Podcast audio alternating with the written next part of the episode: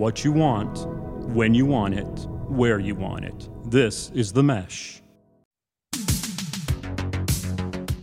Brothers in Tech is a weekly podcast focused on personal and home technology, helping provide you, our fellow brothers and sisters in tech, with some information, assistance, and recommendations. Hello, everyone, and welcome to Brothers in Tech here on the Mesh.tv podcast network.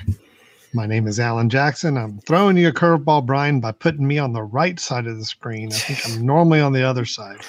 Nope, that's okay. Other we talked about this last time, right? I can tell it's just you're you're bumping me up to first seat here, and I I appreciate right. it. Thank you. No, no, I just I, I, just wanted to kind of be fair and give everybody a chance to be in the first seat. And since there's only two of us, that means you have hmm. to have it occasionally. Um, that is Brian Jackson, my brother. I'm Alan Jackson. We are brothers in tech, and uh, we get together every week. And this is my, the only time my brother and I talk. So we pretty much talk technology, and we just figured we'd open the floodgates and let people in to join on our conversation. We talk home, family, and personal technology. Don't get into a lot of enterprise, big business uh, tech. We're not doing any kind of tech forecasting here or future trend. We're looking at stuff that people are using right now or are available to us here in the very near future, and uh, just trying to think of how to enrich our lives with with technology and hopefully be a resource to other people who are looking to do the same thing within their family or personal uh, home computing situation. So Brian, with all that, that being said, uh, how you doing? Are we good? I'm, I'm, good. I'm good. That was that was a nice overview. That was probably one of your better ones. Yep. Just it's starting to flow, isn't it? It's starting. I mean, we've only it's amazing. This, what, three years when I actually put a good five minutes of prep time into this. It's amazing what I can actually pull off, um, and actually have things rehearsed or ready to say. So, well, yeah, yeah the well, number Brian, of times you've actually done that has been so rare that it's it's hard to, it's it hard to know. No, I'm, look, I'm not arguing with you. I completely agree. It's uh, the amount of prep work I put in is not where it should be, and uh, probably probably shows some of the times, but uh, no. it's okay. Today today is different though. I yep. am fully prepared. Yeah, you are. It sounds it sounds like you are ready to roll. I I. I'm very excited to take a back seat, even though I am in first chair. I would very happy to take a back seat to you today and uh, kind of hear what you have to say. I've got some random things to contribute, but uh, yeah, today's your day, man. Today is your day to shine. Well, we, uh, you know, when we get together, we in the past for several years we've been doing this show. We we sometimes will hone in on one topic, and we like to talk about that one aspect of home or personal technology. But you know, lately, um, and actually, I've gotten some feedback on this. It's been good. This idea of not feeling like we've got to stay on one topic the whole time, that we can do a little more of a hodgepodge of some different things. Uh, that way, we kind of cover a lot of different bases, but we don't spend as much time on each individual one. So we're going to see how that works out today. Today, we've got a few topics we're going to talk about. Um, first up, we're going to talk about social media and kind of the state of social media, especially in regards to uh, the recent changes at the Twitter organization Hmm. Uh, it's kind of caused a lot of people to start thinking about alternatives. What are some new social media alternatives that may be worth checking out? We're going to kind of talk about those a little bit. I've got some thoughts to share on the latest Mac operating system uh, 13, which is Ventura. I've used it now for uh, almost two weeks. Got a little bit of feedback, some some uh, impressions to give, and some thoughts and questions about it. And uh, I'll also share a little update on. I know last time we talked about uh, home NAS or network as, uh, associated yeah. uh, network associated drive, network attached drive. Sorry, mm-hmm. and I actually did have a couple questions from people in the op wanting to know a little bit more about it. I, I think maybe I maybe didn't go quite as deep into like what exactly it does differently than a regular just connected external drive. So Mine is up you in operation. Set up now, yeah. Yeah, last week when we talked, I didn't have it set up, so I'll give you a little more insight and can show you a couple things of how that works, how we're using that in our home setup. And then, um, Perfect. then Brian, you, we're going to have a uh, bits to share later as well, right? Yep, yep. We can. Uh, we'll just we'll see what we'll see what the time is, right? They, uh, you know, one of the challenges here when we talk talking about multiple things. I mean, you and I you and I talk. So well, that's we'll true. See. Let's see. I'm gonna keep us on track. Okay. I'm gonna keep us on track. I've got a timer going. I'm ready to see nice. how we do time wise. We're gonna try to keep nice. this, keep this keep this going. Our bits okay. is our brothers in tech suggestions. In case anybody was curious about the acronym, it's a great acronym that Brian came up with early on yep. in our show. Thank brothers you. in tech suggestions are bits, and that's a recommendation Brian and I both give of either hardware, gadget, software, app, website, whatever it may be, technology wise, that we want to recommend to other people. I am still on my old, old beat up laptop because my new one is still being repaired, Brian. Mm. So if my video is a little, little, little tougher here, uh, quality wise or something, I apologize. Uh, I'm still so waiting. If the, so if the audio stops, I have to decide whether that's a an actual moment of silence for your computer or if your computer is just not keeping up. That's right. Yeah. Okay. Or I've just decided to bail on the show, and that seemed like the easiest way to do it. Um, Got so it. anyway, no, just uh, my apologies no if my video is a little a little rougher. This laptop has been going through its paces this last couple weeks while I've been working on getting my liquid damaged MacBook Pro hmm. replaced, basically and uh, still quite the ordeal there. I'm almost done with it, but I'm not going to get into that today. I've talked about it enough the last couple weeks.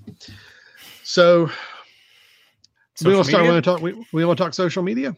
Yeah, yeah, I guess so. I mean, I uh, yeah, I don't I don't know how uh, jazzed I am about this topic, uh, mainly because right. social media has gotten me a little annoyed and frustrated uh, over the last well for a long time. So, uh, mm-hmm. so, but maybe that's exactly what we should be talking about. We should talk about what some possible alternatives are. So, why don't we? Why don't we do? Let's do a quick little set the scene here, right? So, okay. Elon Musk has now purchased Twitter finally, right? Yeah. Well, let's uh, let's go back even.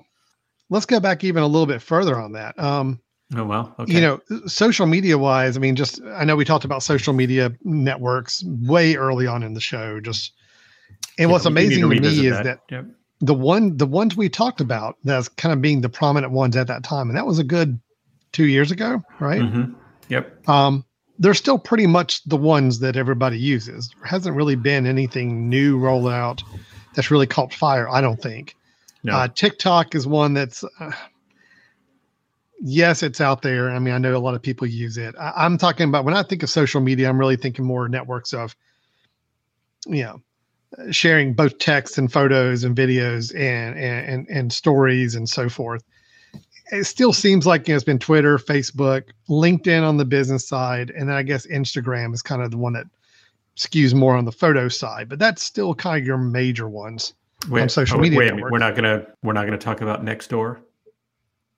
I mean, we're no, not gonna, we're not going to do a whole episode actually, on that never open Nextdoor. here here yeah. where i live neighbors don't care about each other so we mm. don't we don't do any kind of social networking with each other. Well we obviously don't care about each other either. We just like to rag on each other and is that what is that what oh next oh door is? well, seriously I, oh, I, yeah you might want, you might want to jump on sometime. It's it's someone brings something up and complains about the kids that have just run through their yard and then everyone oh. else does about 200 responses about how they're the most horrible people in the world and then they argue. Mm-hmm. Yeah so this is Nextdoor.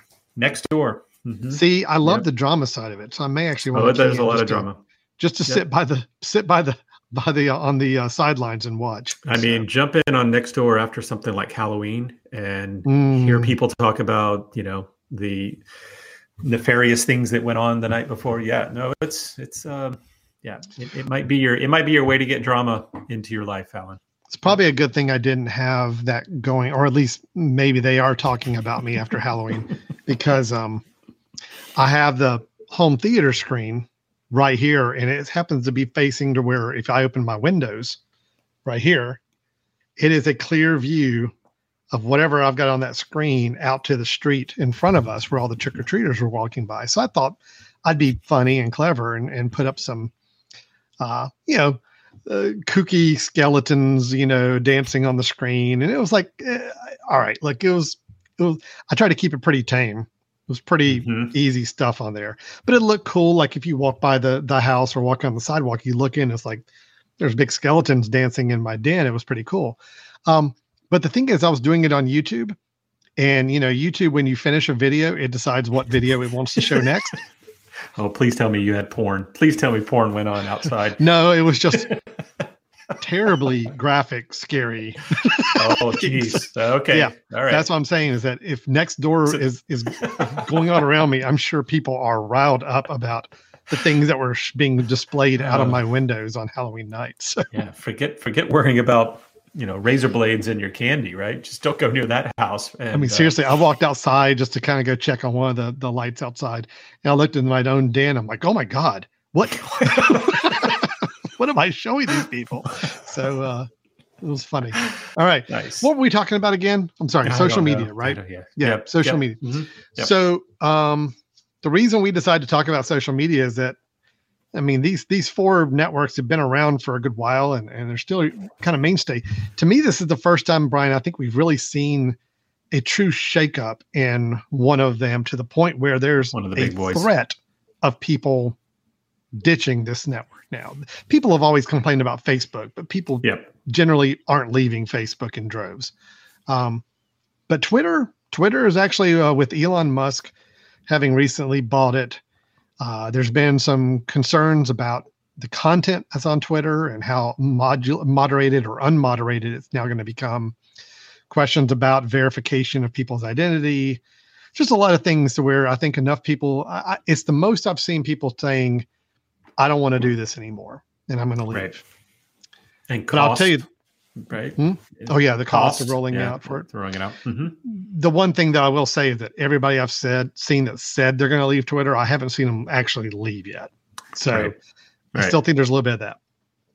But it is causing some people to talk about what are some alternatives. Are there some new alternatives? If if everybody wanted to leave Twitter in my en masse and get out of there, is there somewhere to go? Because look, you you like it or not, Twitter does serve a purpose. You know, there's a lot of people, there's a lot of communities and groups of people that I see and I I'm I'm a part of online that they actually get benefit from a network like Twitter. It's just now the concerns are how Twitter's being managed and how it's being uh, how it's being led more than anything. People aren't really upset about the functionality of Twitter. It's the No. decisions on the people who are now guiding Yep. it. So Yep. So that has opened up a good question mark of are there other platforms and networks available to go to? And I'm here to tell you, Brian, I know you haven't really messed around with any of these. I did. I went ahead and got on all three of these other ones I'm going to talk about just because I wanted to kind of get familiar with them, see if they were going to be any kind of alternative, and also to go ahead and try to lay claim to my name on them, which I think is Yeah. important. You have to go ahead and get your a good handle so you're not left with AK Jackson six one two five zero, you know, or something. Um, unfortunately, Alan Jackson was already taken on. All three Surprise, surprise. So Yeah. somebody with the country music singer, his social media team, uh, jumped on those pretty pretty, quick. quick. I'm imagining. Yeah. Yeah. Yeah. But uh, there are three. I'm going to pull up a little bit of information about them uh, just to talk about these three alternatives. So if you're somebody who says, all right, look, I like what Twitter does, I just don't want to be a part of it anymore, or I'm thinking that people are going to be leaving and I want to go ahead and jump on whatever may be the next big thing. Here are three that are getting some attention. Although I'm just going to go ahead and say I don't think any of them are quite ready for prime time yet Right. if you jump into any of these three other networks, I really think you're you're kind of being a beta tester. You're kind of getting in while things are kind of low key and and still a lot of bugs to work out. So um, just know that going in, Yeah. and, and also you don't have the volume of people like you do on Twitter. So the whole point of a social network is to have others to interact with, and if you don't have a lot of people to interact with, it's kind of makes it a little challenging. So Well, and Um, that's that's why I'm pretty sure we're not seeing the mass exodus of Twitter. I, I think everybody's I, I don't. just- I don't think it's necessarily that everybody is not still in, that there's not still an interest in leaving. I just think that they are waiting until something is, you know, an effective um, substitution. So Yeah. Well, I agree. I think that's what's going to happen. And I think just waiting to see which ones are going to kind of rise up out of the, the ashes of this whole deal, if any of them do. I mean, we Yep. may still be talking about Twitter this time next year, and nothing's really changed. Um, the one I want to talk about first is probably the one that's considered right now to be, quote, the most popular Twitter alternative. yeah, Uh, last I heard, it was close to 6 million accounts on Mastodon. So Mastodon is an app. Mastodon's been around for a while. These are not new apps. It's just everybody kind of looked around and said, is there an app or service that can work like Twitter that we, if we all move to, could we use? And Mastodon was one that a lot of people started gravitating to. Again, 6 million accounts, nowhere near Twitter numbers, but yeah, that is a big growth in just the last several weeks. Um, here's the interesting thing about Mastodon, and I'm actually going to pull it up on my phone because I want to show everybody what we're talking about here. Um, Mastodon is kind of interesting in that it is a decentralized social network. And what we mean by that is it is not one that one centralized company manages and has all the the the so imagine like Twitter. Twitter is a company. Twitter has a giant server farm. Everything that you do on Twitter is sitting on Twitter's yep. servers and, and and their property. Mastodon is different. It's decentralized, meaning there is no headquarters. There is no company that owns the whole thing. It is a social network. When you hop in it, it actually looks very similar to Twitter. Functionality is very similar to Twitter, but it's not owned by a company. It's not owned by any one company. Uh, it allows its communities to, to what they say, quote, be truly user led. And we'll see how that turns out in the long run if you get a lot of people there. Um, the thing that's been tripping people up with Mastodon, that a lot of, if you go online, there's a lot of memes and, and people joking about this, is how difficult it is like for the end user to get started. The reason is when you go into Mastodon, and I'm gonna see if I can do this here. Let me uh see if I can pull this up. Let me take me just a second. I didn't have my phone set up. I realized Mastodon is only a uh yeah, it's only mobile, right? It's only a mobile. Uh, I was hoping to show yep. it on the desktop, but I forgot it's not. So let me just bring this up. And I'll share this. Okay. By the way, while we're doing that, is the, did you want to go ahead and share the username you were able to get? Is that Fluffy Bunny twenty three, or did you go with like Sexy Boy eighty five? I can't remember. I honestly don't remember what I got. Let me let me find out. Um, no, mine is. Oh, I did get Alan Jackson. I got Alan Jackson. Okay, yeah, this is where it gets confusing. All right. Yes, yeah, this is the part we got to talk about. yeah. yeah. So Mastodon is um the way it works is when you sign up on Mastodon with a new account, it, it kind of throws you a question that a lot of people are tripping up over. It asks you to choose a server that you want to have your account located on. Now, if you're a typical Facebook, Twitter user, that means nothing to you. That that's foreign concept. But what the idea is that because this is a decentralized social network, there are servers set up at different places around the world that are part of this Mastodon network. You have to choose one of those servers to have your account on. You can choose any of them. And in theory, they all work basically the same. And you're still able to follow people from other servers or see posts from other servers. But but each server community has its own guidelines and rules so they can kind of self moderate themselves in case there's any users that they feel like are putting out inappropriate content or anything else. It's very confusing, and that's what people are tripping up on. And this is why it has yeah. not, I don't think, exploded. Because if it wasn't for that whole setup process and choosing this whole server thing, I actually think functionality wise and the way it looks and operates, it's it's almost identical to Twitter, and it seems to work okay. So here I am looking. Um, the New York Times appears to be the only thing I'm following that actually put yep. anything up here. So right now my feed is just New York Times post. But as you can see, the posts all look very much like Twitter. It's uh, you know, you got your you got your headlines, you got your links, and you got people who reply to it and make comments about it. You can reply, you can retweet it, you can start not retweet, whatever they call it. Oh, they call it toots. That's the no, seriously. This is the other reason why I'm afraid Mastodon may not be the ultimate prime time um, here. Yeah, t- prime time choice for us because they call them toots. Tweets when you, toots. Hmm. When you hmm. post up something, it's a toot, and when you're resharing something, it's I don't know if it's retooting or Retoot? just toot, or just tooting in general. Toot, tooting again, yeah. Anyway, that, that I'm not crazy about. But it works very much the same way. You follow people that you want to follow. I've got four follower people I'm following right now. Actually, there's more of them. It says six. I don't know why it only shows four.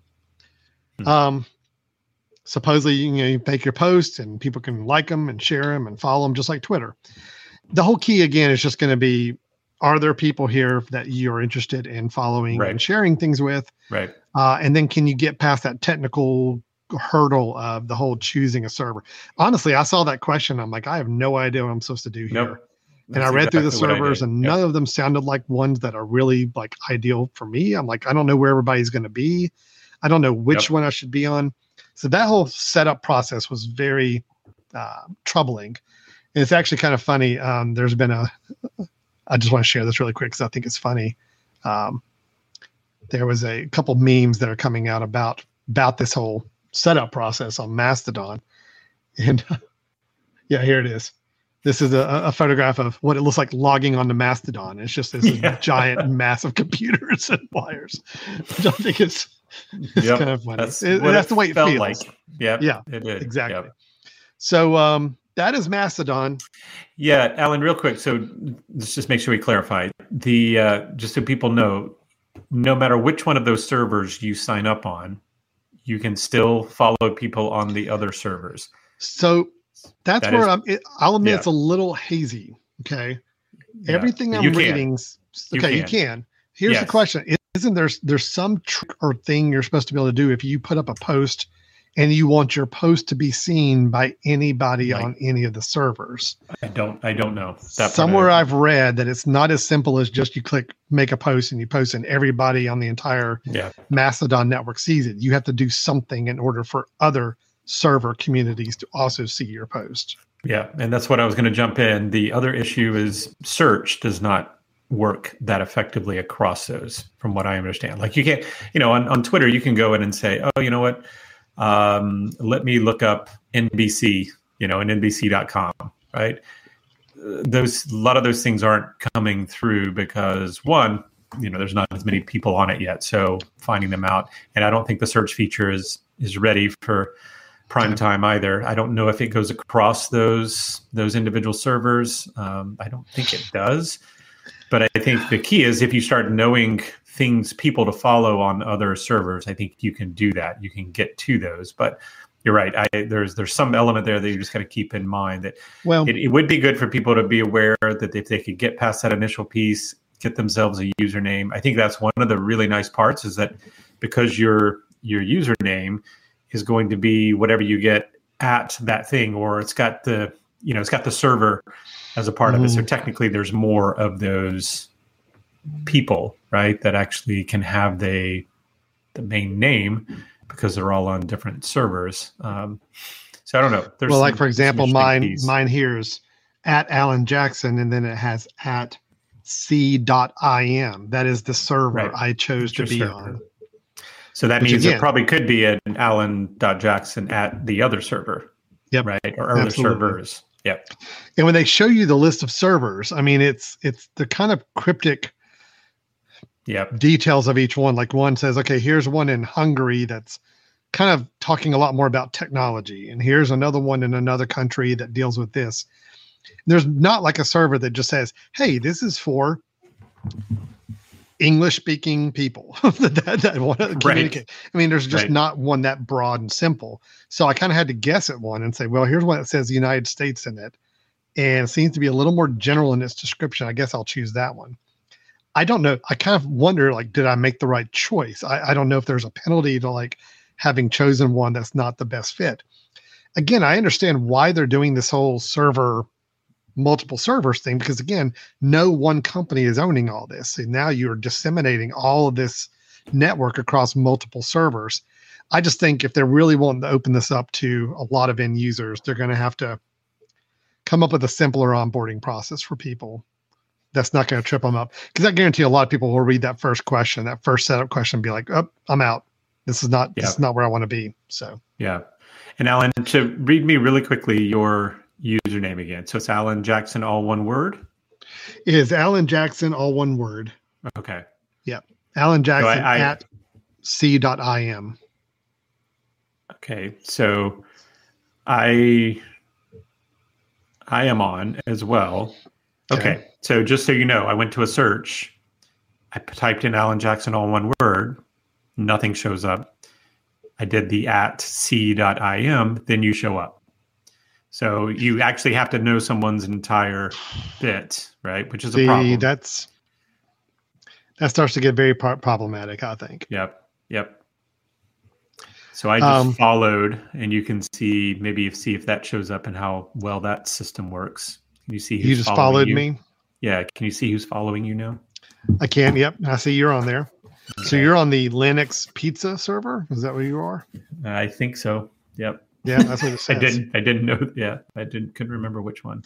Again, I don't know. I mean, There's I, a problem. Yeah. There's there's some major problems here to kind of get past, right? But here's the thing: if you had a network of people that wanted a place for them to for to share their ideas, not to become bombarded by ads and things like that, and you all jumped on and you all kind of started a network to where one person followed another person who followed another person and then all of a sudden you could see then how to connect which is of course the way initially twitter was how do i know how to Yeah. follow well i could see who someone else is following and it became kind of this um, you know growing thing but but i think the the names are what really is a problem right i should be able to type in alan jackson and it should be able to see it if you're on there but see, have to know here's more. my here's my belief on this. I think that Mastodon has been around for a few years. My understanding. I think it's probably worked fine for the smaller network of people that they've kind of built this for.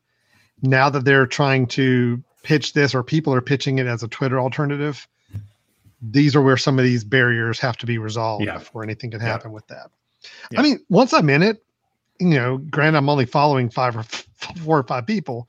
right Uh, you know, it works fine. I mean, I like it, and I do like the idea that it's not owned by a company, so I don't have to worry about a lot of corporate interest trying to push things on me or or Yeah. other people kind of taking control of, of moderation around me. So I do like that. So I'm I'm cheering for it. I just it's really got to work on its onboarding experience for new users. Otherwise, it's just not going to get people on board. So, Yeah. right. So that's Mastodon. That is one that's probably gotten the most attention right now as an alternative. There are two others. Not going to spend as much time on these, but just to make you guys aware that they are out there. Uh, one of them is called Counter Social. And I'll go ahead and show you. I tried to pull up Counter Social right before the show began, and this is what I get. Uh, we're sorry, but something went wrong on our end. So I don't know if me teasing that I was going to talk about this caused so many people to flood mass panic across the, the country. network, Yep. and maybe Yep. that's what it is. But let me see if I can restart it and see if it works now. Nope, still not working. Hmm. Um, so counter social is another one. I'll just say that counter social, the reason for it to exist is it kind of is positioning itself as what it calls as a next generation social network. Its quotes are it says there's no trolls, no abuse, no ads, no fake news, and no foreign influence operations. And it promises not to mine or sell any user data. Otherwise, it looks and acts like Twitter when it's working and doesn't have Yeah, this little gorilla. I was going to say it also looks like it has no content, so maybe that's Right, there's that to make too. that happen. um, there is a web version of Counter Social where there is not one for Mastodon. Mastodon is mobile only. Uh, Counter Social you can view on the web just like you can Twitter. So um, that is one. Uh, let me put that up there so people at least have the name. Um, let me put that up there. Hold on. That is counter dot social. All right. So that is the one with the dead um, gorilla you're seeing on the screen right now is counter.social. But again, there is a web client for it. Let me bring that up. Uh, like let a desktop, a desktop, Yeah, desktop yeah. client. Okay, yeah, you can do a desktop. Uh, let's see. I'll stop sharing that and I'll share the window here. Yeah, so here's the desktop version for Counter Social. And um, you can see it's it's yeah, I don't really know what it's talking about, honestly. There's a lot. It, it's it's got a lot going on right here. So We'll slide back up and let's at least look at the the little screenshot of what it looks like. Okay, so Well, this is the desktop version where you can have multiple streams up at one Right. time, which is Right. very crazy looking. Mm-hmm. Uh, if you want to look at the mobile version, that appears to be here. Yep. Yeah. So you're going to see probably similar similar interface, right? Everything's kind of listed out in list mode, and probably have the way to respond to them, and you know, connect. So it's going to be yeah. But the fact that it's similar. been down for the last couple of us, and uh, I don't hear anybody really using it yet, but I do know it's yeah. kind of batted around as another option. Counter dot social on the web is where okay. you can find this and a link to the mobile app. So let me show the last one, and this is one I have tried and played around with a little bit. It's called Tribel, mm-hmm. and let me bring that one up. All right, Tribel. So Tribel, yes, it is Twitter alternative, although it reminds me a little bit more of Facebook, just from the way it looks and feels. I feel it's a mm-hmm. little more Facebooky than it is Twitter, but again, it's an alternative of social media network. And let me bring up the graphic on that. I should have had these done in advance. I'm sorry. I, I bragged about how I was so prepared for this episode, but yet I'm maybe next time six falling minutes prep instead of five. What do you think? I probably need seven. Yeah. Okay. This is Tribel. Mm-hmm. Uh, Tribel, the way they pitch this network is um, it's all about customizing your news feed. You have complete control over what you're able to see content wise.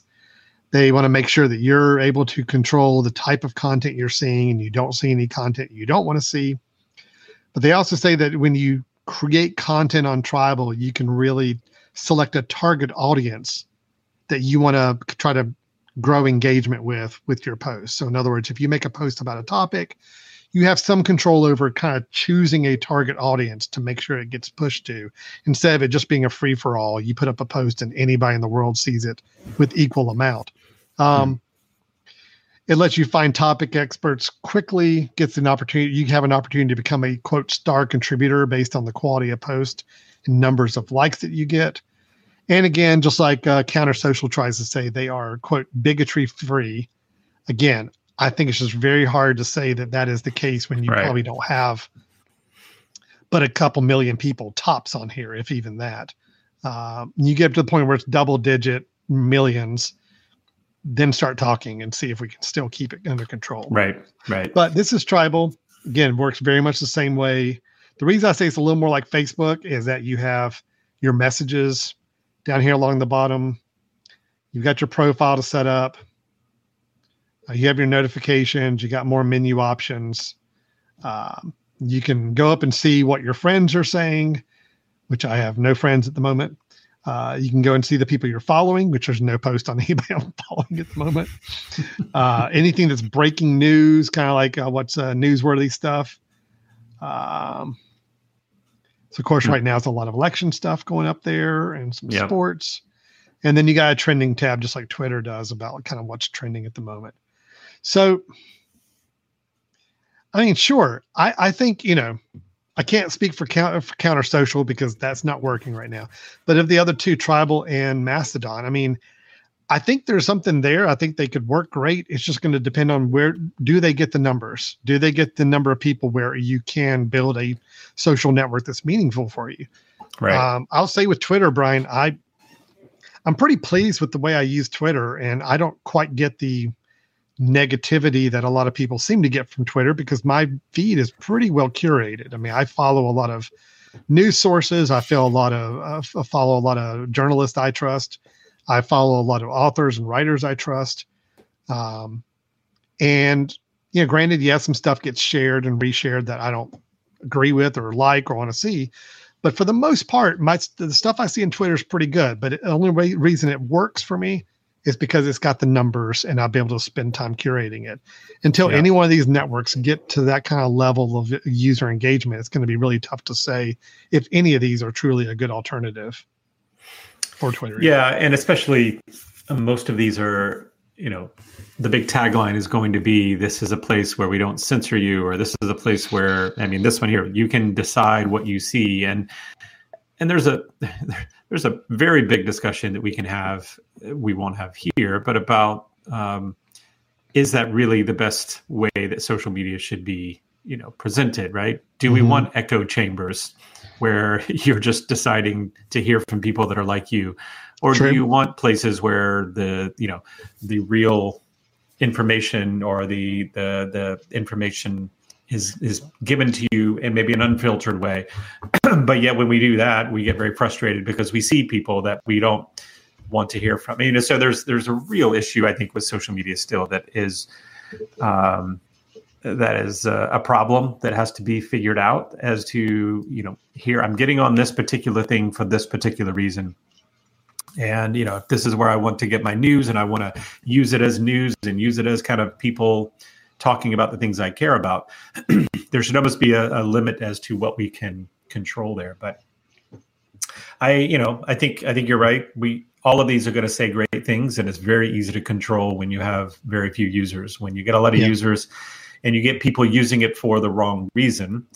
So you know i i, I uh, make the um, kind of draw the draw the connection back to you when we talked about um, selling selling online and we said hey listen craigslist was great until the scammers got involved and realized that Yeah. everybody was there. Right? Facebook marketplace was great until the scammers started to realize that's where everybody is and i could use it for a different reason.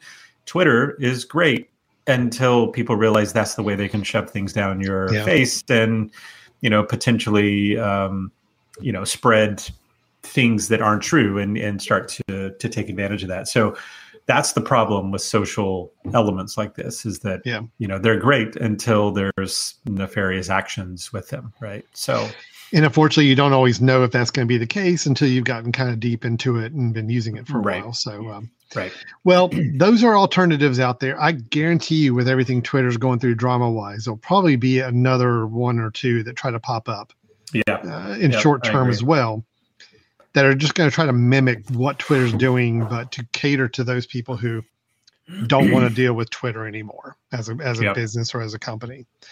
Um, I'm still watching. I'm happy I went ahead and grabbed my space in all three of these just to say I'm there. I'm just going to kind of listen to the tea leaves and see. The big thing's going to be for me when I hear that a lot of people I follow on Twitter start saying I'm moving over to this or I'm going to start putting a lot of my content on here. That's going to start to be my key of saying, okay, that's maybe when I start to tiptoe over there. And so far, that hasn't happened yet. So, yeah um, yeah. All right. Well, that is uh, some alternatives on social media. So people who are a little wary on Twitter love the idea of Twitter, love the functionality, but just not happy with where the company may be going or what they think the future of Twitter is. You have some options uh, to look at. Again, just don't expect a lot out of them yet. This is slow going. Twitter was slow going when it first started up. I remember the Yeah. early days of Twitter. Um, it was pretty much all tech journalists. so that was pretty much all I ever saw when I signed up for Twitter is tech journalists, people talking about technology. That's the only people I saw. That's the only people I followed. And uh, it just took some time before you know you get such high percentage of the population on there. So um, yeah yeah. All right. Well, that's social media stuff. Okay. Um, what are we going to talk about next? We want to talk about uh, we want to talk about Mac OS 13. yeah you're you're gonna have to you're gonna have to run this one too i do i do not have this on my computer my university has not released that as a you know safe safe Mm. uh, thing to download and use yet they're still beta they're still da- uh, testing it but you're Well, I am welcome not- to jump into that I am not. I am not restrained by the man. I am able to go and do my own thing here on my computer, uh, my very old your Slow old laptop computer. you Um, know what? I you can do anything that your laptop will allow you to do, Ellen. That's and I was you afraid that it might not allow me to even upgrade because it's just, uh, yeah. Even today, it, Yep. it it bogged down to a crawl and just shut itself off right in the middle of me working on stuff. It's like, It's oh, like, I'm done. Nope, I'm taking time off. So I'm right. done taking a break. So uh, I did upgrade to OS 13 Ventura, the latest Mac operating system. As we've talked about, Brian, as much as you know, we use our iPhones and we like the iOS updates. The Mac updates are always the ones that get me a little more excited because I, I'm with you. Yep. I still Yeah. spend 75% of my computing life is still on a, a computer, I feel like. Um, so I really want that to always be the best experience I can get. So the latest Mac operating system, I'm going to bring up just Apple's little splash page about some of the features. And I'm, I've got a quick hit list of just some notes on these features that they really tout Okay. with this. the first thing I'll just go and ask people ask me all the time, should I upgrade?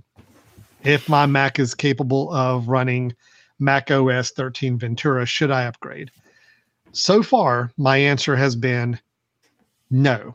I do not think there's a critical need to upgrade if you you unless there is a one particular feature that I'm about to read that is really important to you. Okay. Otherwise, so you're saying no because of lack of reason, not necessarily no because it will hurt your machine. Oh no, no, very good okay. point. No, I'm not saying no, don't do it because it's going to crash your machine or anything. Okay. It's fine. It's stable. I have not had yep. any issues with it and using it, and I don't think I've heard there has been a bug with a I think a Wi-Fi bug that's been floating around that some people are affected by. They Apple put out a patch today actually that's supposed to fix that. It's like 16.1.1 that came out today. But other than that, I haven't heard of any showstopper bugs or issues. Now, my reason for saying I don't think there's a need to upgrade is I just don't think th- most users will even notice anything different. Um, the interface is unchanged, unchanged, looks identical to how it did before. Um, there's no real cosmetic changes. Nothing changes dramatically the way you would use your Mac at all. I mean, actually, barely at all. Um, there are a, a, list of certain core features, though, that they really tout in this update. If any of these features are really important to you and something that you would use and need for your own productive life, then yes, that's a, probably a reason enough to go ahead and upgrade. Mm-hmm. But unless any, if none of these features are ones you say, I, I just don't, I don't need any of those. I don't really see myself using them. There's no rush to go out and upgrade. There's no real hard need to do it. Um, that's my take on it. So, for example, some of the features we've got. I'll go ahead and say this one right off the bat. Mail. I, I have not worked with Mail on Ventura. Brian, I made the switch back once again Ooh. to Spark. Ooh. Um, about a month ago. Ooh, do tell. Okay. Um, because Spark released a brand new desktop and mobile version. I think Spark 3. Okay. Which on mobile I really like.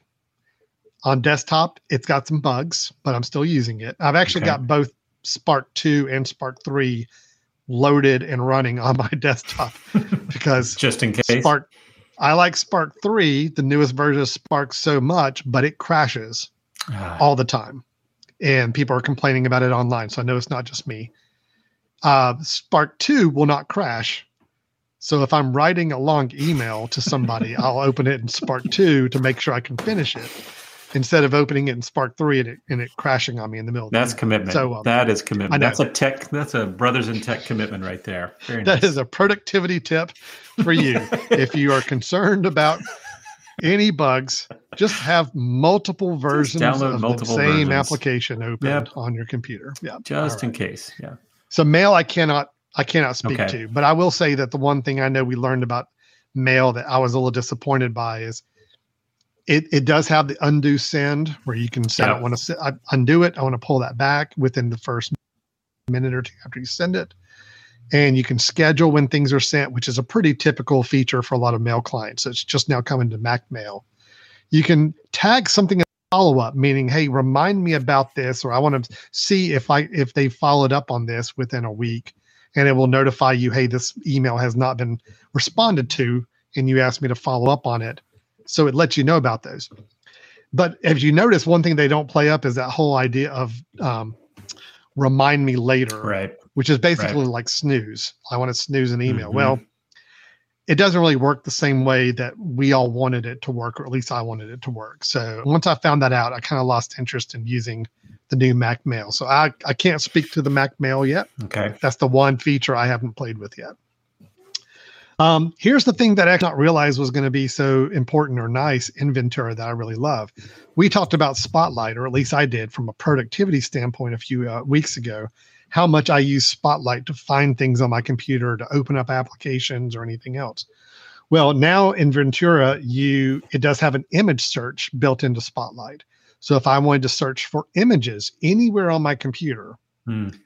just like you could on Google, where you could do a Google search based on text, if I type in dog, I want to look for a picture, it'll bring up photos of dogs that are on my computer, oh, either in my great. iPhoto library or any web images I've downloaded or web pages I've got bookmarked. It'll find images on those. That's really nice. I've already mm-hmm. used that several times just in the last week. Also in Spotlight, there can be some quick actions. So, for example, gives gives an example. You could type into Spotlight your search bar and say clock, and it can you know automatically open up your clock. But you could say start timer, and it will automatically trigger kind of the clock to open oh, and nice. be ready to go on the start yep. timer uh, button. So just some little shortcut, little quick actions you can do from that same Spotlight. This is all making it so much more important for me to keep using Spotlight as my way of opening and finding things all throughout my computer.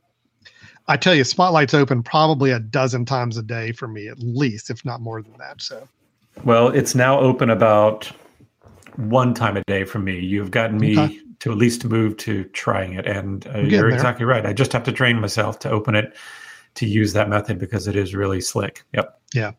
Good. Um, messages I have played with a little bit. Message upgrades on Ventura. This is where you can um, choose to edit a message after you've sent yep. it. Uh, you can unsend one that you uh, didn't mean to send. And like you talked about on under productivity, we can now mark something as hmm, uh, so nice. unread yep. to yep. remind us. Just like we could on iOS 16 that we talked about uh, in your productivity mm-hmm. tip, we can now do on the Mac version as well. There's a couple other things with that. All right, the iCloud shared photo library. Let me let me mention this just for a minute because I do think this is kind of important, Brian. Um, and actually, what I'm going to do is I'm going to bring up my phone to kind of show this, because even though I know it's on the Mac Ventura functionality, I can show you on this this the phone a little bit easier. So the iCloud shared photo library, you can always have shared libraries on on your Photos app and on the Mac or on iOS. You get a library and you say, "This is, I want to share this with these people." The difference with this is that if you create an iCloud shared photo library, you're creating an online photo library that you're able to invite others to be a part of, like your family members or close friends. And then everybody that's a part of it, when you are creating new photos, like for example, in your camera app, you can actually say in your camera app, do I want automatically any photos I take right now to automatically go and be put in that shared family library? Nice. Or I don't want them to be stay, staying in my own personal library. And so then when you're on your Mac, um, let me see if I can share the show this.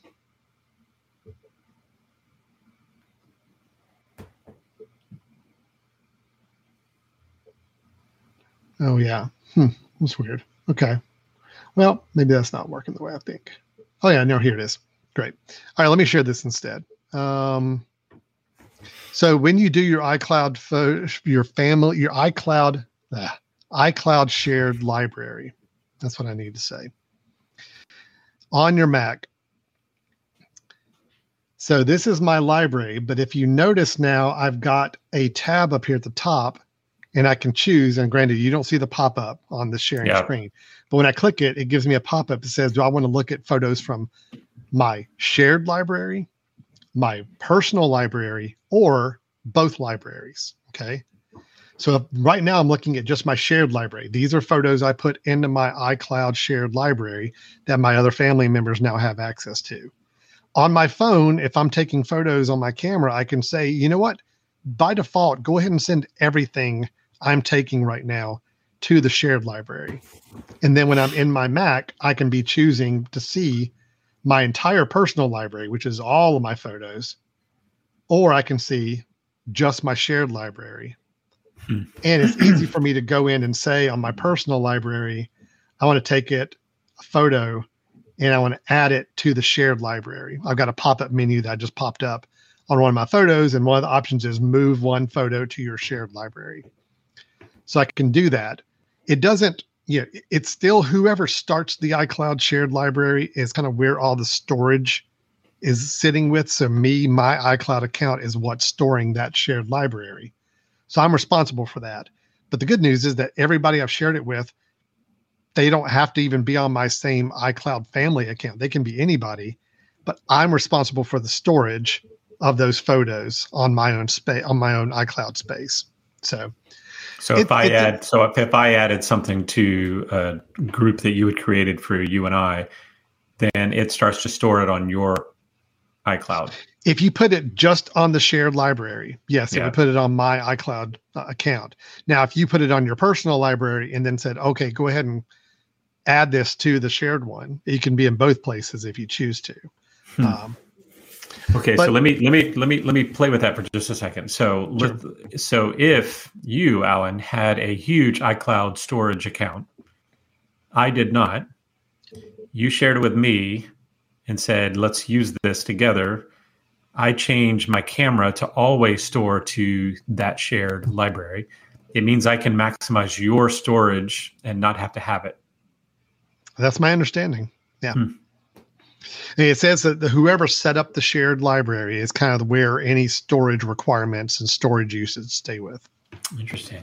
Yeah, I mean, there there could be some family members or friends who don't even have their own personal library. They Mhm. just put everything on a shared library. Like Yep. like right now, if my family we go on a trip, I tell everybody, hey, look, as we're taking photos, just go ahead and have them go right to the shared photo li- family library. Right. Right. So we all get them. We don't have to worry about uploading them later and all that. So then um, we have a, a dynamically growing photo library between the four of us um, that is sitting in the shared library that I can so easily toggle between, which is what I like within the Photos app now, going between my personal, which has 41,000 photos, or my new shared library where I just have the 17 photos I've added earlier today. So So I would. So Alan, walk me through again because uh, if I'm taking a picture on my phone now with the new software, um, and I can toggle where I want it to go. If I just pull my camera out and take a picture, is it automatically going to a default place, or is it going to ask me every time, I'll, "Hey, where do you I'll- want to put this?" I'll tell you what, I'll show you. Please do. Oh. Yeah. Because this, this I would say can be dangerous if it doesn't Okay. act the way I'm hoping it's going to act. All right, if I go to my uh, camera app, right? yep. Okay. You see up in the top, there's now a new little icon. It's uh next to the flash. It's got Yep. two people in it and it's got a line through it. Okay. That is saying right now that if I take a photo, it's going into my personal library only. So it says not going to the. If I click it- Okay. Now it says I'm going into shared library. Okay. So now any Mhm. photo I take with that little icon lit up is going into the shared library automatically. Now, if I leave it there and turn off my phone or Yep. my camera and go back, it's kept that same setting. Hmm. Hmm. So unless you go and physically tell it to stop and to go back to your personal library, And that's not a setting. I can't go in and say always default to my personal and only if I set it up the other way. Can you do that? well, when in doubt, Brian, Let's look. look it Let's look. See, here's where I set up the shared library in my Mhm. preference, my settings, shared library, and I chose the people to add to it. Um, and I say, do I want to have shared library suggestions? Yes, I turn that on. Do I want to have sharing from my camera? Yes, I do. But there does not appear to be. Okay, and there's a shared automatically or share manually setting. So if I say share automatically, then every time I take a photo, it's going to go to my shared library no matter Yeah. what. If I say share man- manually, that's when I have to toggle that little switch at the top. But Now, I also have an option to say al- share when I'm it's home. remembering. Mhm. But But it's it also says there's- the problem. There is one option that says when you're at home, if I want to make sure I'm sharing photos anytime I'm at home. So in other words, um, if I take a photo and my I'm noticed I'm at my home, it's automatically going to add it to shared library if I toggle that last switch on. So it's not granular. There's not Mhm. a lot of flexibility on it. You do have to be aware of it. But yes, it's very possible you could be taking photos and not realize that you're sending it to a shared library available to all your family and friends. So that is a problem, right? That is a Could be. problem. And I'm thinking, you know, if you're someone, say you're a younger person that, you know, your mom and dad wants to have a family, you know, family uh, album, you take one for the family album and then you don't think about it and then you pull it out to take something stupid. Um, it's automatically going there, right? It sounds like Yeah. um, it's Mhm. remembering, I guess. It's kind of like a printer option. It's your last used printer setting, right? It's going to stay That- there. So I do wish I do wish there was a way that you could go and say like safety mode, which is every time I click a picture, I want it to come up and quickly say, do you want this to go anywhere else other than this? You know, like I want that. That's the way I like to take pictures. Like I would like to click it and then yeah. it tell me, where do you want to share it? Oh, cool. This just like screenshots are, right? Screenshots well, now are like you take a screenshot and it says, "Hey, how do you want to use this? Or do you want to delete it now?" Great. Yeah. I want that kind of. Or even know, if it's just a use. default setting, say always by default when I open up my camera, set it to this. Yeah. And then yeah. I have to manually go and change it. Yes. If I want to. Yeah. Yeah. Yeah. It's like I always be safe. That. Always see, be safe. I don't ever take anything that I'm embarrassed by, so I don't really okay. care. Yeah. Mm-hmm. I'm a good boy. I, I don't take anything that I'm embarrassed by. So. Um, so that's the iCloud shared library. I do like it. I think it is early. It's a 1.0 version of this. There's probably some more functions and options that need to roll out for addressing those needs, but I love it because right away, the idea of having to share photos from my library with my family was always kind of a challenge to do. And I felt like we got multiple copies of the same photos between all yeah. of us around. This is the way to really consolidate it a lot more, make it simpler. So uh, okay, last suggestions piece, real quick. mm-hmm. What does the suggestion mean? What did that mean of like suggested albums when you were showing that? That just means no suggested close photos. to someone. Oh, I think it, I got it looks photos. at photos and it tries to give you suggestions and say, "Hey, did you want to put these on the shared family okay. library or photo library or not?" Because I knew there was like if it sees, a, there was supposed to be a feature that was if you and I were friends, we happen to be at the same party together and that it would be able to say, "Hey, do you guys want to all create a?" You know, it'll automatically say, "By the way, people are taking pictures of the same party. Do you want to share mm-hmm. since they're buddies of yours?" I don't know That's if it does that automatically or not, but now you can say, "Look, I want to share some photos from these moments together." Okay. And you choose yeah. other people to do it with, and then all of you can kind of take photos at the same event, and they all kind of funnel into a shared pot of photos you can all look at. So, yeah. got it a lot more sharing functionality has rolled into the Mac OS uh, photos on this version. So now, um, I know we're already we're already running long, but um, surprise, surprise. Yeah, really. Stage Manager. I do want to mention this just for a second. So, Stage Manager, uh, as we talked about weeks ago or months ago when when the uh, OS was announced, this is meant to be a new way of interacting with your Mac computer. Now they've downplayed this a lot. They delayed it, and uh, they don't make it as easy to turn on. I think because they got a lot of bad user feedback from people that just didn't really enjoy using it, didn't find it to be very helpful. But I did try it, Brian, and uh, I did turn it on and play with it for a little while. Um, in me bringing it up, I'm going to be showing you one thing that is a still my big negative on Ventura, which is the system settings. Hmm. I am still struggling with this. I'm not having a good time with these, uh, the way they've laid out system settings now. But to get to Stage Manager, I had to do a search for it even find out where you turn it on. And it's in the desktop and dock setting. And there is a Stage Manager option to turn on. And when you do this, um, and I'll show you what my screen looks like here. It does change your entire desktop layout. Let me see if I can show you screen two. Okay. So now this is what my desktop looks like now. Okay. You will notice over on the left hand side, it has got different windows. Those little icon windows represent different apps in groups of windows belonging to that application. So if I were to go and click on my Chrome tab, now I'm in Chrome, but everything else is now moved over to the left. So I don't have any overlapping applications up at the same time. I've just got Chrome here and I can work in Chrome and do whatever I want to do. And then if I need to go back over to my settings, I'll go back over here and click on settings. And now my settings windows come up. Then if I need to go to photos, I go to photos. So the idea, hmm. the idea is supposed to be that it's managing your focus and your attention kind of on the one primary app you're working on, but you always have these other ones off to the side that you can easily kind of go between and work with. Now, this is a dual monitor setup, so it's got the same interface on my other desktop right now that I can work with too. So it's got these little trays on the side of both The of my screens. Exact same trays are on both screens. No, no, the ones no any different. trays for apps that are open in the other Got screen Okay. over there. Yep. so look, I can look at th- this and see that from a trying to keep you focused and not having all your windows open and everything else. I can see how this might work okay. I personally don't like the fact that it just takes up so much space over here on the side for those little tabs. And one problem I've noticed is that if your window is really big, well, it's not doing it here. Yeah, it kind of if I if my Oh, window is like over to the side, it actually Mhm. pushes them off. So I don't even know they're there until I move back over.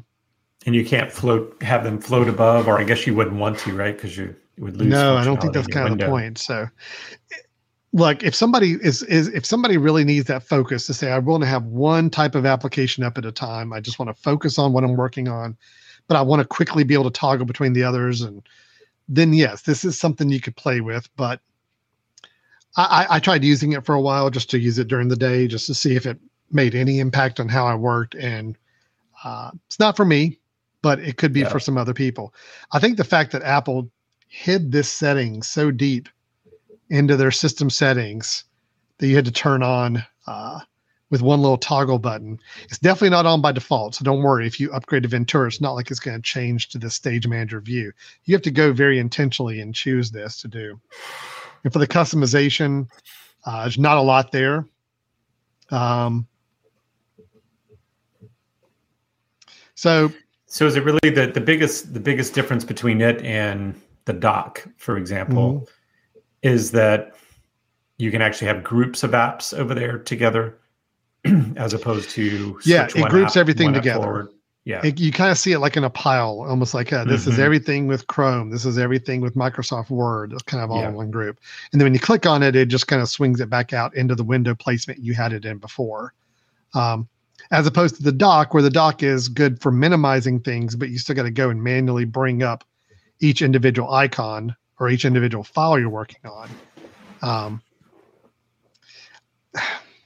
yeah, it's another one. I mean, Mac has rolled out probably four or five of these interface ideas that just have never caught on for me.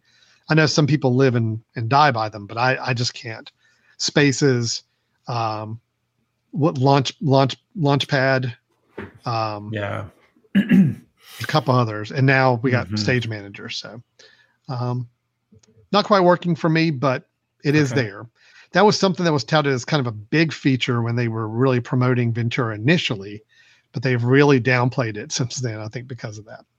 All right, Brian, let me wrap this up. I, I know we're going on here. Uh, last thing I'll mention. I don't need to talk about FaceTime. The continuity camera. Um, Yeah.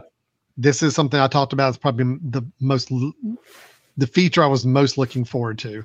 The idea of taking your phone and letting it act as a webcam, a much better webcam than what your built-in laptop webcam, or if you're on a Mac that does like a Mac Mini or Mac Studio and you don't have a webcam, this will act as your webcam for you. Um, it's great when it works. I have had a hard time getting it to work. Um, the idea is supposed to be that you just take your phone and as long as you have it near your Mac and your Mac is running Ventura and your phone is running the latest iOS version, and you turn your phone to the landscape Mhm. mode, when you've got an app open that need that uses webcams, it's supposed to automatically turn into a webcam for your camera. Um, again, I've tried this. Like right now, I'm in QuickTime Player and I'm doing a new movie recording. So I've got the camera pulling up. Okay. And now it's letting me see my my phone camera as a camera, which is good. Okay. So now let's see if I can do this here on on Chrome and show you what it looks like, Brian. Yep, here we go. So I'm switching over. Hold on. I like this view a lot better. I mean, this actually works really, really nicely. Um, not having you on here at all. That's just, I'm, if that's what this camera's supposed to do, that was fantastic. No, What, did that work pretty good? You like that? yeah, that you know what? I thought the the show just worked so much cleaner for those five or six Yeah. seconds with you gone. Um, yeah, Well, So it's a little problematic, as you can probably see.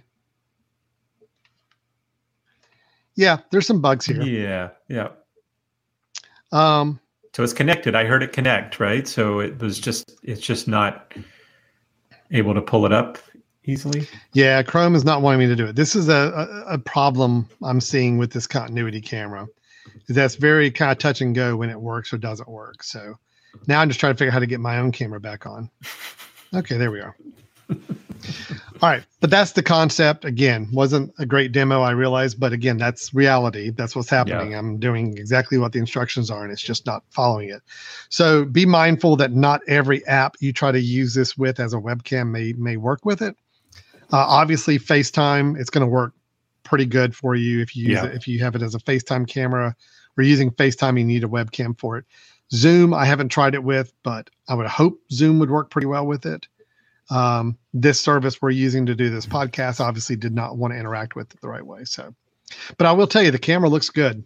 I mean, it's a yeah. good looking camera when you can use your iPhone camera as your webcam. Yeah, it's very nice. I don't think people realize how nice the camera is on there when you're comparing it to a computer camera or although the, the new the new ca- cameras uh, with our MacBook Pros are pretty good, but they're not yeah. as good as the the uh, the phone. So yeah, so that is that is a iOS Ventura again. The features I just listed out for you. If any of those are ones you say, yes, I need that. That is something that would help my life. I want it. I, I, I would enjoy that feature.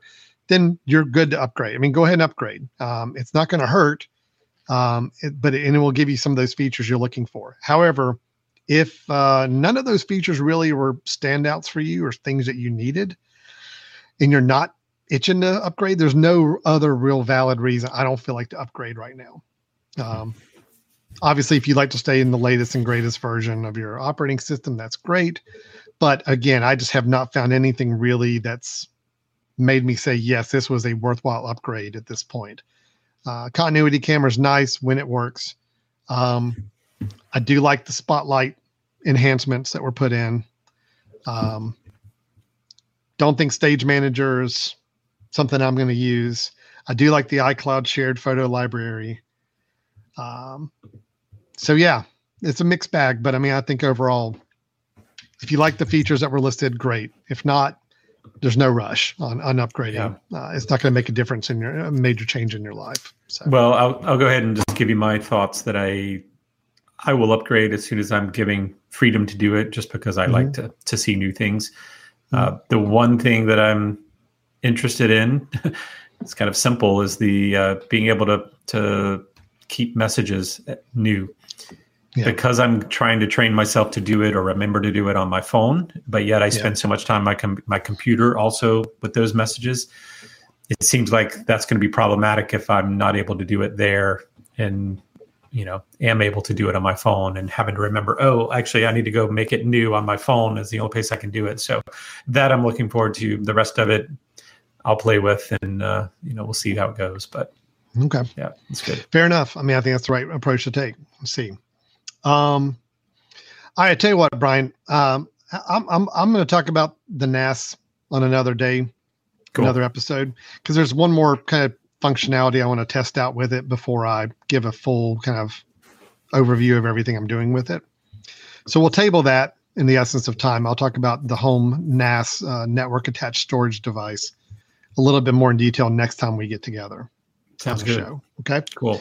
Yep. Why don't we go ahead and let's do a let's let's clap off the show here with a bits uh, from each of us if we can if we got time okay. for that.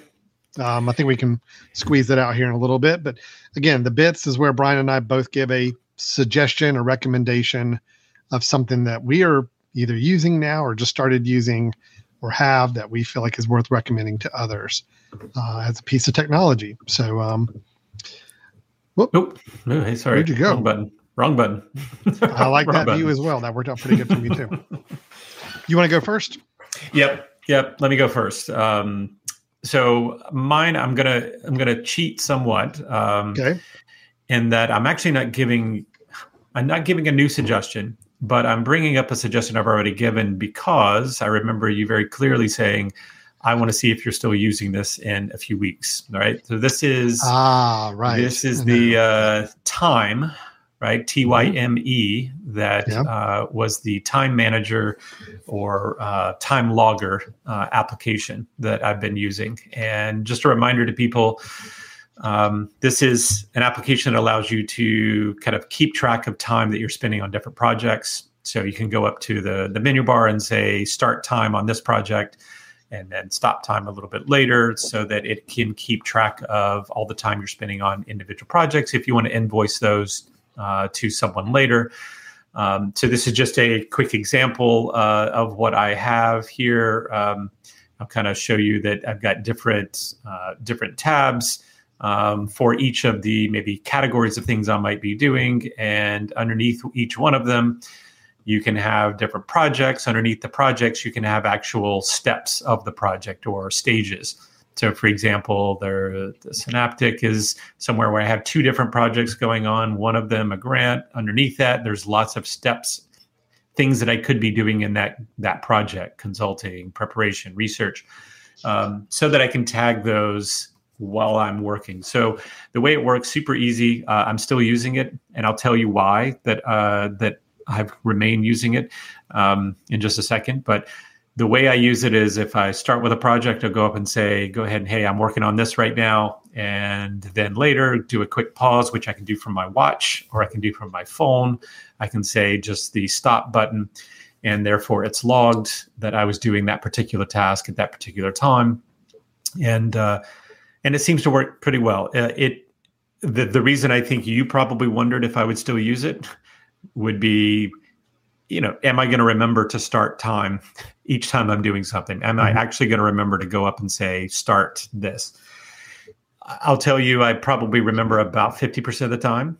But here's the okay. beauty of this, right? Is that once I remember that I'm, yes, I'm doing this and I should be logging it, it's very easy to go up and say, instead of start time, you just say add time entry.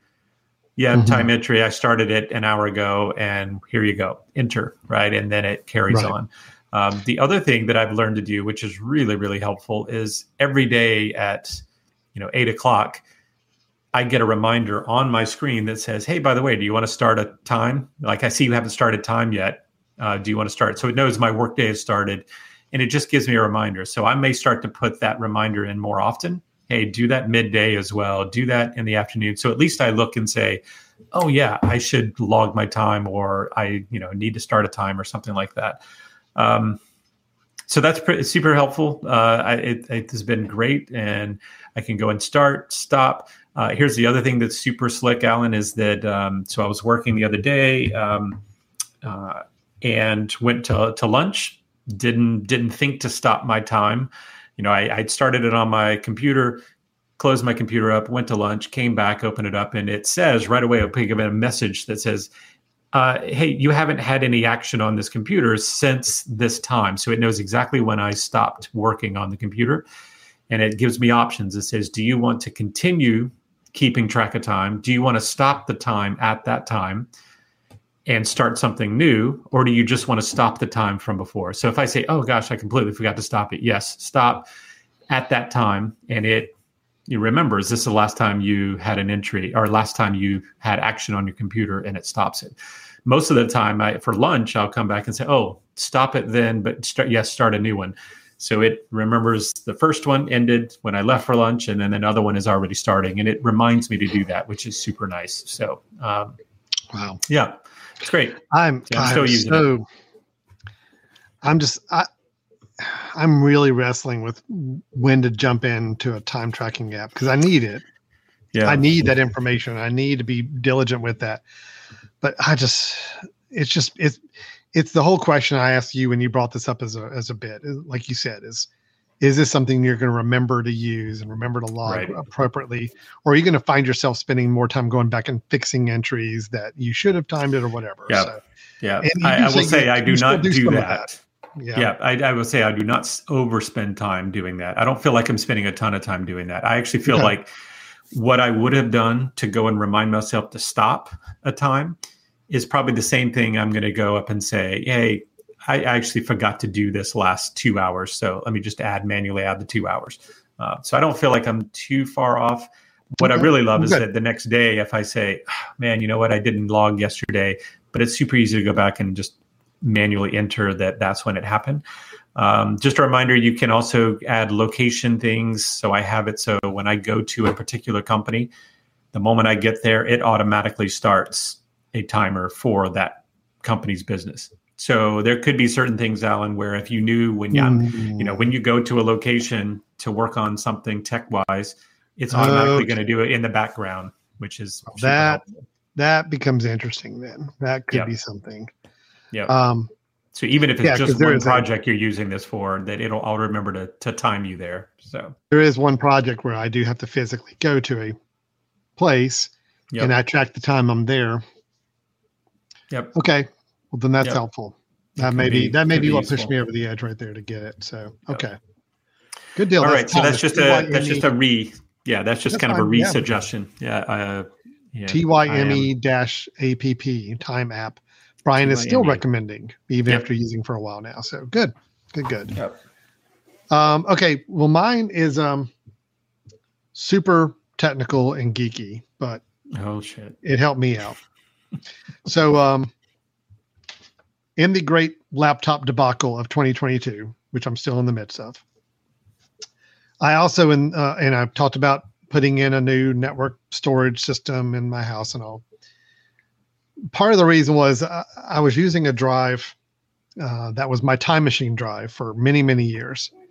And i've been really concerned about how slow that drive is getting. It just it seems like even just trying to pull anything from it or copy anything from it just takes really really long time. And i know i've had it for a super long time already so i knew it was probably just getting close to the end of life and then sure enough here in just the last few days it died it like just stopped working for me but I needed to pull some backup stuff off of that drive, the actual drive on the inside of this thing. So I have an enclosure, the the Western Digital MyBook Live. Mm-hmm. I had to go in and rip that thing open to get the actual hard drive out. Okay. Wow. Okay. Because I still need to get stuff off of this. This has got the full backup of my laptop that died. and I still need to pull some files from that back backup to put onto my my one I'm using now. So when the enclosure that this thing was in, the actual case that this thing came in was no longer working, but I could hear the drive was working on the inside. So I felt mm-hmm. like the mm-hmm. drive's working. It's just not connecting to my computer through that case anymore. I had to get this out. So now here comes my problem. How do I get this mounted on my computer? Okay. So let's say you've got an old hard drive yep. from an old computer, or you've got an old laptop drive, which are much smaller, like a 2.5 inch hard drive. Any of these drives you've got, either because you want to pull something off of it that you know is on there that you need or want, or maybe it's a drive that you want to like clean off and use for something else now. Because, you know, if anybody in your household has got a a PC, like a big desktop PC for gaming or whatever. Maybe they want to have a hard drive in there to, to, to build off of, or who knows? Any these old uh, HDDs, these old hard disk drives, still have some some value in use. But how do you get them connected? How do you actually connect them to your computer? So that's when I got a device, and I'm going to pull up the Amazon listing for it. Um, let's see. Here we go. Okay, so this is the device I got. I'm showing it right here in the window as well. It is the Inateck USB 3.0 to IDE STAA SATA external hard drive reader. So what this basically is, as you can see from the photo, it is a device you plug up. It's a USB connection back to your computer, mm-hmm.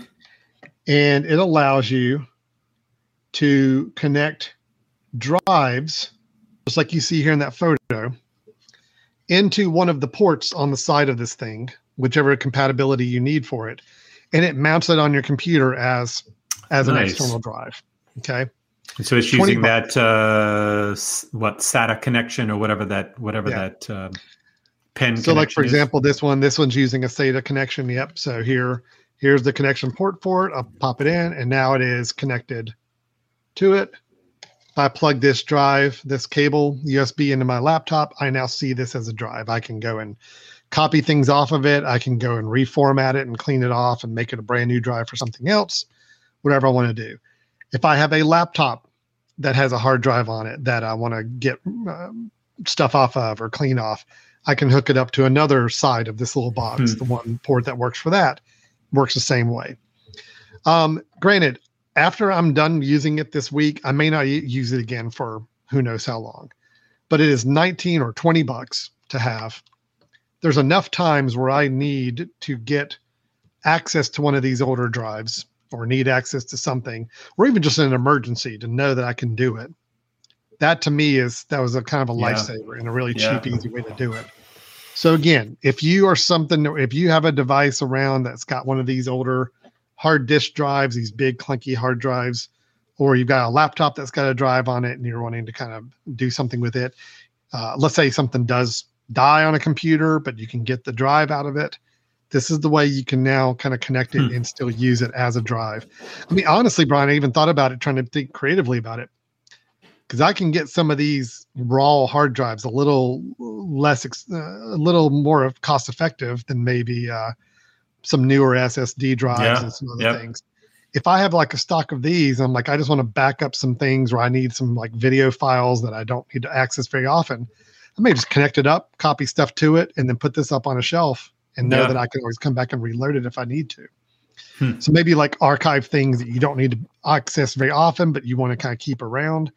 This is another way you could do it if you don't want to go buy an actual enclosed external hard drive and you've got some of these laying around that you can use. Um, anyway, So let me just let me just clarify. So you just found another way to back something up. absolutely, Okay. absolutely. And this is Um, getting kind of always looking for ways to back up. Um, yeah. And and okay, uh, serious question. There was no way to put that into your NAS. I could, You just have But- to buy like a, an extension converter or like a box for it to go into. well, my what? NAS has got two slots, and I've already got them both Oh, that's right. with You're eight filled. terabyte Okay. drives. This Yep, is a yep, three yep. terabyte drive, so it wouldn't really made more sense to put one in. Um, and also, just know that when you put a drive into your NAS, which we'll I'll talk about again in the next episode, when you put a drive in, it does have to reformat that drive completely to make it work within that. NAS okay. You can't just put it in to read it. Okay. No. All right. Um, and this had a full time machine backup on it that I needed to get access to and pull up. So I Hmm. did not want to erase it. So that's why I needed it, access to it. So found this device. I got it on Amazon, got it like two days later, put, hooked it up, and right away it worked. It was great. Very easy. Wow. Very happy with it. So that is uh, the Inateck external hard drive reader. They make some devices like this that are like uh, some ones I almost got were like a base that you actually drop this hard drive into, and the base is actually connected to your to your computer. I almost went with those because I just thought that'd be kind of nice and convenient. You just kind of have it and you drop the drive into it. But then I started thinking about. A, those were a little more expensive. B, this one has that flexibility of having three different ways it can connect to different drives in case I ever had another drive of a different type to know that it would work. It was just a, a lot more convenient for me. So that's what I Yeah, went that's with. great. Yeah. That's great. Yep. I like anyway, it. I just uh, recommend that if anybody ever has that situation where they need access to any of these older hard drives and you don't want to spend money to send it off somewhere to get it recovered, or you don't want to have to try to find somebody's old PC to install it in just to get it connected to, this is a super cheap way to do it. So, Yeah. Awesome. right. Good deal, man. Whew. Cool. Of course, we went long as always. So, uh, Wow. I think I I, think what we my, need uh, to do in the future, Ellen, is we'll we'll get one of those kitchen timers, Yep. set it with a big bell on it, and once the timer goes, we've got to switch topics no matter what. change topics. You know? Yeah. 15, 15 minutes. Oh shoot, we didn't cover enough, but let's go next one. Well, I take Right. for this, Mixed Mike, because I know I did kind of drive the whole episode and kind of did all the you're damn right. You're taking responsibility. So I do uh, take responsibility for going long. I just I had too much information to share. It sounds like what Well, that's that's always the case. You've got too much wealth, too much knowledge to to share. So we Yeah. understand. well, right, we're going to wrap That's this fun. up. Then we talked about Twitter alternatives and social media. We talked about the new Mac OS, and we gave some recommendations: a hard drive external reader and the Tyme app on Brian's side, revisiting and still Yep. using. Very Still happy using. to hear. Uh, Brian, if anybody's got some questions on any of those topics or they want to chime in with something of their own, uh, how can they get a hold of us?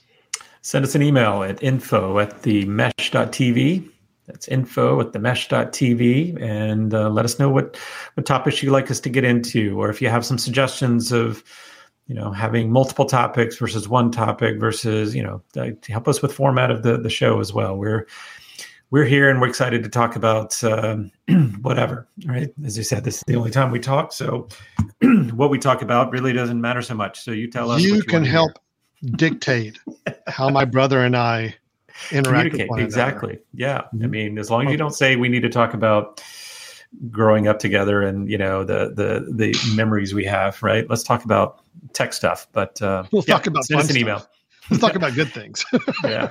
So you can go you can also go to uh, www.brothers-in-tech.com and uh, check out previous episodes. So cool. Awesome. All right. Well, that's going to do it for us. We're going to go ahead and wrap this up. Thanks, everybody, for watching, listening. Again, we hope to hear from you if you got any questions or any ways that we can help talk through anything with home, family, personal technology. Uh, we're here to help. So uh, we'll look forward to talking to y'all soon. Take care. We'll see you next time. Bye bye.